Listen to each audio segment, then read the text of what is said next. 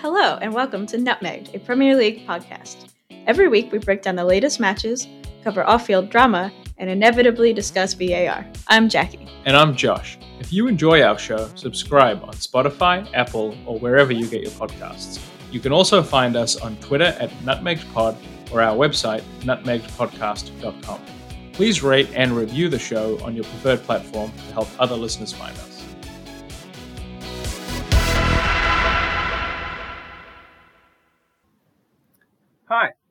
And thanks for joining us for our Match Day 9 preview episode. Welcome back. We're back after the international break. We've had a couple of weeks rest. How are you feeling? Better rested than the players will be. We do have more injuries. We've got more COVID. Yes. We have increased calls for the five substitution rule to come back, and Yep. the Premier League seems to be holding out, but we'll see if that changes at some point. So let's get into it. We've got some good games this weekend. Assuming everyone can put out 11 players. Yes, assuming everyone can. But yes, it's good to be back. First up, Newcastle versus Chelsea. Mm-hmm. Hopefully, this is a good one where we can watch Chelsea's game. Hopefully, they win, and then we can relax and just watch the other games for the rest of the weekend, not worrying about Chelsea's upcoming fixture. Yeah, it's a good thing about having the early game. That's basically the only good thing about having the early game. It's an, a disadvantage to have the you know lunchtime kickoff right after the international break. Doesn't give the players a lot of time to train or recover. They'll have to travel up to Newcastle on Friday. That's it's a tough turnaround. Um, it will be interesting on paper. Obviously, Chelsea are the stronger team. They've been in really good form. Ziyech looks like he was kind of the missing puzzle piece that has come in and changed the team. They looked fantastic, probably the best performance of the season against Sheffield United just before the break. But it will probably be a slightly different team. I think Pulisic is still out. Havertz had COVID. I think he's back training, but not match fit yet. Thiago Silva will most likely not play as he did after the last international break um, due to traveling back so late. So it'll be a slightly altered lineup, but hopefully Chelsea have enough of the starters and enough firepower up front to beat Newcastle. Yeah, and it should be a game they win in theory. Chelsea have got some momentum, like you hinted at. They're coming off two pretty convincing wins. Newcastle have had a more mixed record one win, one loss, one draw in its last three matches, not in that order. But do you think that there is anything that Newcastle might have up its sleeve to challenge Chelsea home game after the international break, or do you think it should be a pretty straightforward win for Chelsea? No, I think it'll be tough. Newcastle defend pretty well. They, I think, will sit back a little bit and try to frustrate Chelsea. I think Ziyech will be the key to that, but if he has an off day or isn't fit to play, I think it'll be hard to break them down. Um, so I think, you know, players like Timo Werner and his pace in behind, that's not really going to be the asset that it normally is if they sit back and have kind of a low defensive block. So it'll be tough, but hopefully an early goal will force them to come out a little bit and potentially make things easier. And and if Chelsea isn't able to score an early goal, do you think it'll be a, a low scoring affair because Yes. of how Newcastle sits back? Yes, I do. Okay. What's your prediction? Chelsea win? Yes. All right. Let's keep going. Aston Villa versus Brighton.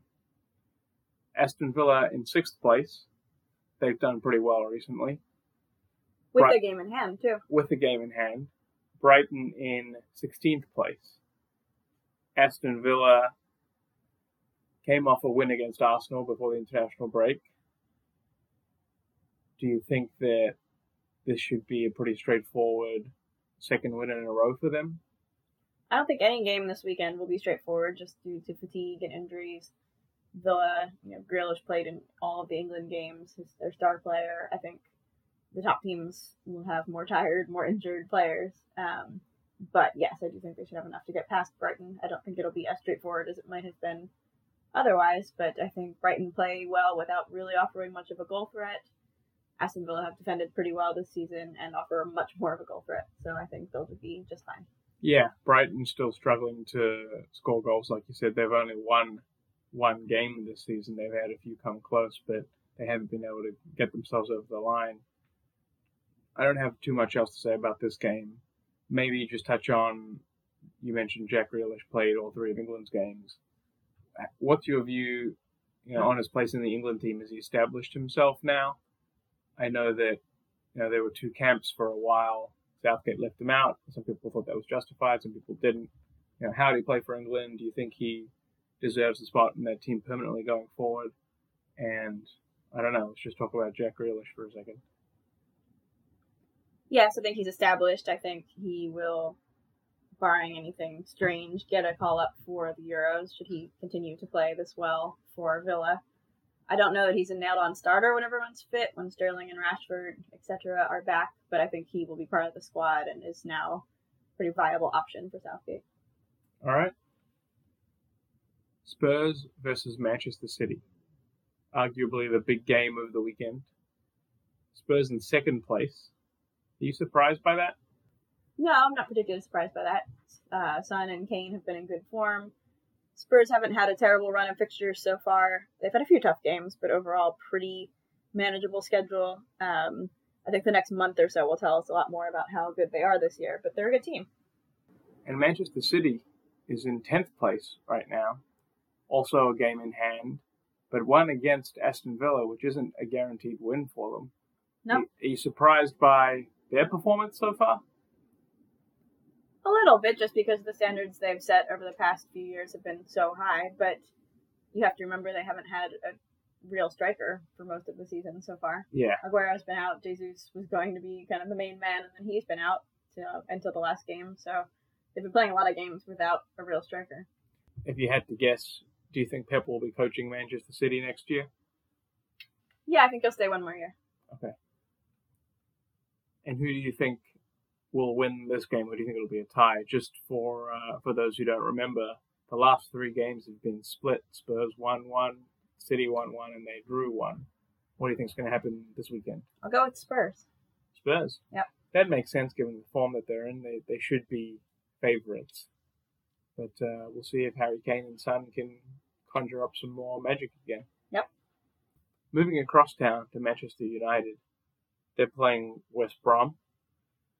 Manchester United in 14th place, unexpected probably. West Brom in 18th place. Again, with a game in hand. Yeah. To be fair. With a game in hand, and against Burnley, which might be one they can win. That said, though, I think even if they do win that game, they can't go any higher than they can't even make it into the first half of the table. So they're still a firmly bottom half team right now, which many would be surprised by. For now, but there's a long way to go, and they've had some tough games already out of the way. They've played Chelsea, they've played Spurs, so. You're being fair to them. I'm, I'm being a little bit harsh, maybe. But do you think this is one?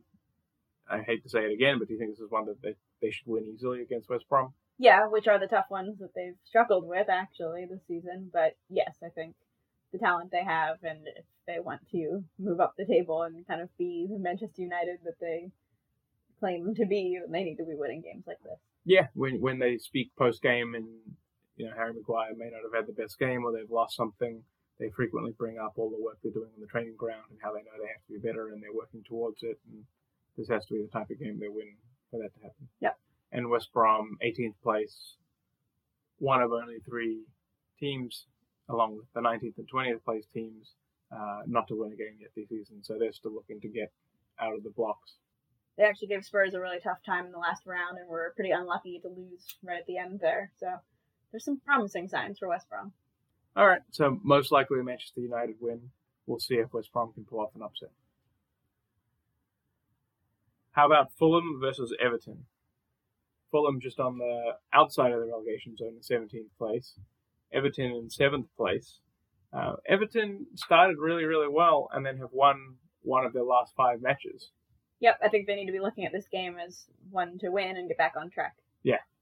And do you think it will be one of those games for them? I do. Yeah, I think Everton will be too strong for Fulham. Now they're going to be back in full strength with Richarlison back, for example, and everyone else as well, or give us remind us uh, what this squad looks like right now. Richarlison is fit and he's I think back from suspension, but I'd be surprised if he plays only because he again is playing with Brazil. I think Thursday night. Um, it's a pretty quick turnaround, so it'll it'll be interesting to see. I don't know if they'll be at full full strength, but I still think they'll have enough to beat Fulham.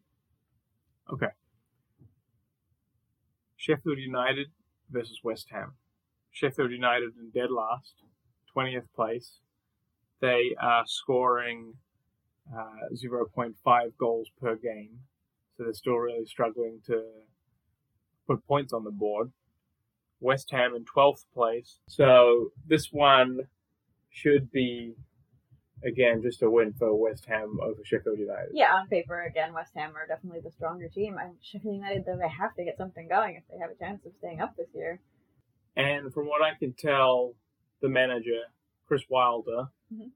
is pretty adamantly sticking to his guns, saying that the process and the formation and the strategy is fine. Yeah. And maybe it needs better execution or something like that. Yeah. Do you agree with that? At what point would you start to worry and maybe consider needing a new manager if, if he's too rigid? I know that he has history with the club and they'll be really reluctant to lose him, and, and I think that's not a good outcome for anyone. But is there a point when you start to say they need to change the way they play? I think they are making mistakes. I see where he's coming from. I, at least two of the goals that Chelsea scored, again last round, were just individual mistakes that shouldn't be happening. Timo Werner, Timo Werner's goal especially was just a bad back pass that he intercepted and scored from. Those you weren't seeing Sheffield United make those kind of mistakes last season. So defensively, they're nowhere near as solid, and then they're just not creating much now. They have had some injuries and they have had some key players missing. So I can kind of see where he's coming from with personnel and mistakes happening. The system, I don't think, is a bad one. It obviously worked really well for them last year, and they were very well drilled in it. But yeah, it's to be tough. He's so beloved there. He overachieved pretty massively the past few seasons. So I think it would take a lot to get him fired. It would be pretty harsh to do so. Yeah, that's fair. All right, let's keep going. Leeds versus Arsenal. Two pretty good, if at the very least, storied teams. Leeds is in 15th place. Arsenal is in 11th. Which side do you think will do better off this weekend? I actually am going to go for Leeds on this one. I, I would say the same. I'm a little bit worried about Arsenal all day. Arteta came in, made them more solid defensively, eh, but the goals have just dried up. They haven't scored from open play in something like six games or something ridiculous. Aubameyang has kind of disappeared since he signed his new contract. He's playing on the left, which again I don't think is the best place to deploy him, especially when he can barely get the ball. Lacazette's not playing particularly well up top. Willian's been the Willian that Chelsea fans uh, knew and The, the sometimes love. the Willian that Chelsea got rid of, Yep, Not the, the the, wildly Arsenal- inconsistent Willian. not the one that Arsenal bought, Yeah, um, well, he was free, Well. but acquired. expensive salary wise. Yeah, it's I don't know. I'm a little concerned for them. Thomas Partey has been a good addition, I think, but they have some weaknesses, and until they up their creativity a little bit and the speed of their play, I think they're going to struggle. And Leeds are really fun, really attacking. I think they'll at least score, and I don't know that Arsenal will. Yeah, look, Leeds. One one thing you can't penalise them for is uh, they never hold back. They're, No. they're, they're always going to go for They it. They probably should, Yeah. but they don't. So they're always going to go for it, and so they have a real shot at winning this game. What? Why do you think that Arteta insists on playing Aubameyang on the left? I think just to accommodate the other personnel to get an expensive striker and Lacazette in to. But Aubameyang's work rate is pretty good. He does kind of track back and help out. He's very fast. If you can get the ball over the top, he can run in. So it's, I think, if any team will give them chances to score, it's Leeds, and maybe with Leeds pushing up, Aubameyang will have a chance to run in behind and kind of get back on track. And I think that's what they need to hope for. And from Leeds, who do you expect to have a standout game, if anyone? Bamford going to score again? Yeah, All right. bold prediction. this is, I think, one of the uh, two or three games I'm looking forward to most this weekend. So Yeah, this one should be good. goes. Arsenal really need to have a response after that last performance. Yeah, and, and then moving on to another real treat, the arguably best game of the weekend. I know some people would say Spurs versus Man City. I think I'm personally looking forward to Liverpool versus Leicester the most. It is one versus three. Leicester in the top spot, Liverpool Yeah. in third, maybe surprisingly. Going back to the intro to this episode, we have more injuries and we have more COVID. Yeah, both teams. Liv- both teams, Yeah. but Liverpool Yep. has been besieged by in- injuries. Yeah, Jurgen Klopp didn't enjoy this international break. No, maybe give us a quick update on what happened on the interna- international break to Gomez, Yep. etc. Well, they went into it. Obviously, Van Dijk was already out, long term knee injury. Just before the break against Manchester City, Trent Alexander Arnold went off with, I think, a calf injury. Looks like he'll be a few weeks out. They still had Fabinho out and Thiago out. Um, and then I think the first day of the international break, Joe Gomez suffered a pretty bad knee injury in England training. He's going to be a long term injury. And then they had kind of minor issues with Jordan Henderson and Andy Robertson. And then perhaps most importantly, Mo Salah tested positive twice for COVID after attending his brother's wedding in Egypt. Um, Which you can't really penalize him for. It's a it's an event that you I guess, but It's- if- I don't know that he had to be dancing so vigorously with no mask on, surrounded by other people. But yeah, I, it's tough. yeah. Um, but either way, most likely can't play. So that's, That's true. another loss. Um, Liverpool do have quite a bit of depth. Jota, I'm sure, will come in. They should be okay in the midfield. Defensively is the issue. Um, they have people like Milner who can kind of fill in in any position. So I still think they'll be fine. It's at Anfield, so I still think Liverpool will win. But I think it'll be a much more narrow win than they would prefer. That's interesting. I, I am actually going to go with Leicester. Yeah, we've had a lot of teams surprise us this season. I would say two of the predictions that we've made this season that haven't been accurate. Uh, one, thinking that Leicester was probably going to really suffer when Ndidi got injured, and they've obviously done well. They have. And the second one was West Ham, no points through November, almost believing in that theory. well, predictions this year are tough. yeah, predictions this year are, are tricky to make. I think we get a free season. in all areas of life. Say what we want, when we want, how we want, and there should be no consequences if we're right or we're wrong. Wow. Next season, the listeners in our second season can hold us You more sound like a accountable. politician. yeah, can hold us more accountable to what we say. But uh, Yeah, in- Leicester have done very well. They have had no Ndidi, no Pereira, no Soyuncu. Evans has been out. They've had games without Vardy. They've done phenomenally well. yeah, in that spirit of making bold predictions, I think Leicester is going to win by at least two goals. Whoa.